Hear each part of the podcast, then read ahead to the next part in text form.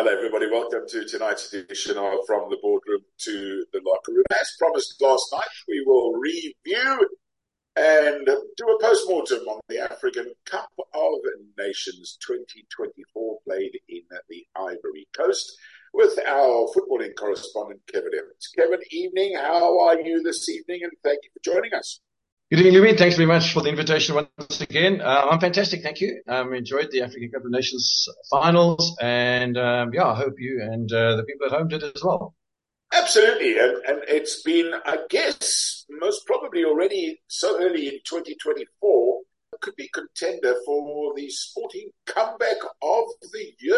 The way that the uh, Ivorians, who didn't get through really, or thought they didn't get through the first round of matches in the round robin competition, fired their coach and they're champions. It's remarkable, isn't it?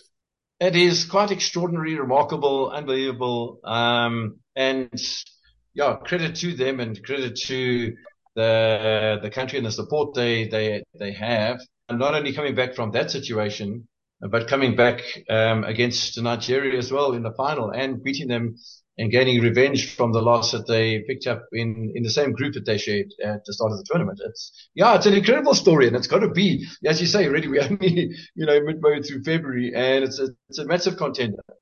What was, let's just talk about the final because obviously it's still so fresh in our minds. Um, how many, and I, this is not really a question, it's a statement, of these Cup of Nations final end in dour, goalless draws, go to penalty shootouts, and you kind of like think to yourself, every time there's a Cup of Nations final, ah, it's just going to be that. The night before lost was absolutely nothing like that. All the way and a 2 1 victory in the end for the Ivorians in normal time. Yeah, normal time. I mean, it's uh, quite incredible, as you say. You know, we we haven't had these sort of situations in in the ages, and uh, yeah, it's it's fabulous to to to to see that. I mean, we did have Algeria beating Senegal in 2019, and uh, before that, Gabon uh, in Gabon, Cameroon, and Egypt. But uh, yeah, there's been in the last maybe six, half of them have been you know won on penalties, and um, this one extraordinary, as I say, extraordinary from the group stages where the Ivory Coast snuck in by the skin of their teeth as the final of the of the third ranked teams behind Guinea and Namibia and, and Mauritania. Uh, and one would have thought, well, they're gone. You know, Ghana went, Zambia went out of that third place uh, setup. And then, you know, to win the tournament is extraordinary. Yeah, especially in front of their home crowd, which uh, is vociferous even when they're not playing well, uh, which was quite amazing last yeah. night. Yeah, 116 goals. It was obviously the South African game they did in a goalless draw. And then two or three goals, so 119 goals in total in the tournament when you consider that uh, 10 goals in the past 10 finals, Sunday night's game, six of they, those came in just two of those matches. Is African football on the rise, or have we just kind of like had the wool pulled over our eyes by virtue of the fact that you've already mentioned a few of the sides that went out early? You didn't mention Egypt. They also, of course, didn't make it through to the last eight, which is quite surprising for a country like them. Yeah. And then if you look at the teams that went out, you kind of wonder to yourself, well, are those players that they bring from Europe really worth bringing from Europe? Because they don't really perform, do they? I mean, I know like sitting in the stands, it was great to see uh, Didier Drogba, who of course played for the Ivorians in the final so long ago, being there, and we saw Neil Tovey and Lucas Radebe sitting there for the South Africans do the big name players that are earning the 100 and 200 and 300,000 pounds a week taken seriously enough, do you think? Yeah, one wonders because, um, yeah, is it the, fear of injury? Is it the protection of their, you know, major source of income? You know, these are all considerations that have to be made. And is it like in the case of South Africa, where you have, um, out of the, the entire tournament, the side with the, the most locally based players and showing that, um, that it can be done on that basis. Is it just um, a problem in African football? Is it stubbornness that we're in the situation whereby it's not played in the European off season, if you like? I mean, can't they just work it out? You know, get it right when there's the Euros, play African Cup of nations. Obviously, you can't play it at the same time as the World Cup. Um, but just, you know, out, get it sorted out so that we can have all the best players here playing their best football. And playing the best football, as you say. Yeah, I, I absolutely agree with you. And, and it's been a debate that's been around for a long time. We don't hear any utterances from the, uh, you know, the president of the Confederation of African Football into, you know, moving it into a June, July sort of situation, which is where most of the world's, you know, sporting arrangements make. I mean, the Olympic Games gets played at that time. You know, a lot of the, the big sporting events get played in, in June and July, you know, FIFA World Cup finals, Euros. And, um, you know, are we trying to set ourselves apart to a degree? We aren't getting the best in the world. I mean, as you say, I mean, there's players earning extraordinary sums of money, you know, weekly in the English Premier League and other leagues around Europe. Um, that we could see at the utmost absolute best if it wasn't played in the middle of a you know in the middle of a season. I mean, I just think were talking, I was just thinking to myself, so seven million dollars first prize for the Ivorians. I guess that's what Mohamed Salah himself earns in a season, if not more than that. Uh, why, why, would you bother? I mean, seriously, when your career is on the line, if you get kicked in the shin or whatever. What I will say, though, is having watched my first Cup of Nations in 1991 when I went to the Confederation of, uh, the Confederation of African Football Conference in Dakar in Senegal to help South Africa get uh, readmitted along with uh, Stix Morewa and Molefi Oliphant. Quite an interesting trip that was all those years ago. One day I'll, I'll tell that story. But I do remember uh, looking at the field in Senegal at the time and thinking to myself, oh my goodness, no wonder people don't want to come and play on these cabbage patch potato laden fields. But credit has got to go, I guess, from I guess from when South Africa first hosted the Cup Nations to the magnificent stadium and unbelievable playing surfaces we saw in the Ivory Coast. Yeah, I mean, there's always um, some elements of uh, hypothesis and speculation and uh, debate about whether stadiums will be ready, number one, and what sort of the character of the pitches are going to be like. Yeah, I didn't see a bad pitch. Um, I thought the stadiums were great. I thought the attendances could have been a little bit better. But I think all in all, um, yeah, if I was the, the tournament organizer, I'd uh, be patting myself on the back. Well, I think irrespective of what happened, the, the, the audience will pat themselves on the back by virtue of the fact that they won even if they didn't win, they would have still patted themselves on the back, having known a couple of West Africans, particularly Ivorians that I've dealt with in the years gone by. So, Kevan, let's look at the lowlights, firstly, of uh, the tournament. Right. Uh, the lowlights, yes. Uh, we've chatted about the Ghana situation and um, how disappointing they were. And it goes back to the World Cup in 2022 when they finished at the bottom of Group 8. They did qualify for the World Cup finals, but yeah, they didn't uh, make it happen on that occasion.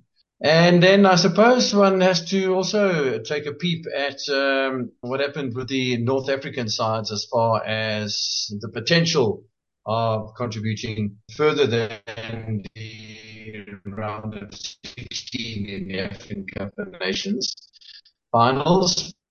But um, having said that, you know, in the past, if you look at the Cup seven times and Algeria twice, the rest have only won it you know, on one occasion. And then we look at somebody, a team like Senegal, who looked absolutely unstoppable in the early part of the tournament, played 3 1 3, and were nowhere to be found towards the end of the tournament, along with Cameroon. Yeah, that is that is quite incredible too. Um, both uh, coming out of the same group, and as you say, I mean, you know, Senegal went uh, three and zero, oh, only conceded the, the, one goal in the uh, whole um, tournament at the group stage, and that was against the Cameroon. But um, yeah, once once it came into the group stages, one expected a lot more from him. They got beaten on penalties by Ivory Coast, and uh, suddenly that tournament's over. Cameroon get beaten 2-0 by Nigeria, and um, you know their tournament goes out of the window. And uh, you know those are both sides that qualified for the World Cup finals. Ghana also qualifying, and the only two teams um, you know that had made it through to anything in the, the FIFA World Cup finals in Qatar were Senegal and Morocco. Morocco finished in fourth place there. So what's happening in Morocco football? They made the round of 16 and then nothing. Yeah. You know, finishing top of their group unbeaten, just one draw and three wins, convincing wins. Yeah, it's, it's, it's fascinating.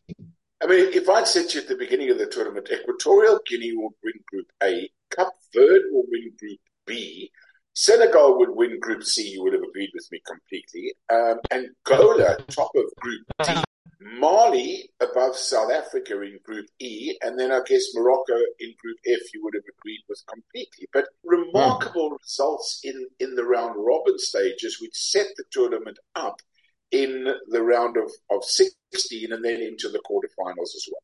Team stand out, and it was really phenomenal. Not taking away uh, Peter Shalulile from Mamelodi Sundowns, but uh, I really didn't anticipate Namibia getting to a uh, round of 16 clash. Yes, they've, they've, they failed there rather dismally. But Cape Verde, I thought Cape Verde were magnificent. Mauritania getting through. I mean, Mauritania, um, I, I can't imagine they've done much in the international, um, you know, career. Uh, Democratic Republic of Congo, Equatorial Guinea, and Guinea. I know the Equatorial Guinea women have done well in the past. Yeah, it's great, great to see the spread of success around the African continent, you know, getting bigger and bigger and more vast, you know. Uh, one hopes at some stage to see that those successes um, drift over onto the East Coast at some stage. Yeah, I mean, you talk about Equatorial Guinea. I mean, Emilio Nsue claimed the golden boots, five goals, ignited the tournament, and some moments of brilliance by him and his team. Yeah, absolutely. And, uh, you know, you look at the results uh, from from Equatorial Guinea, and, uh, you know, you, you, you have to be impressed with what's happening in that country. And it's brilliant to see how things are developing there. I mean, top of Group A, I mean, that, that's, that's got to be something for the record books, along with the leading goal scorer.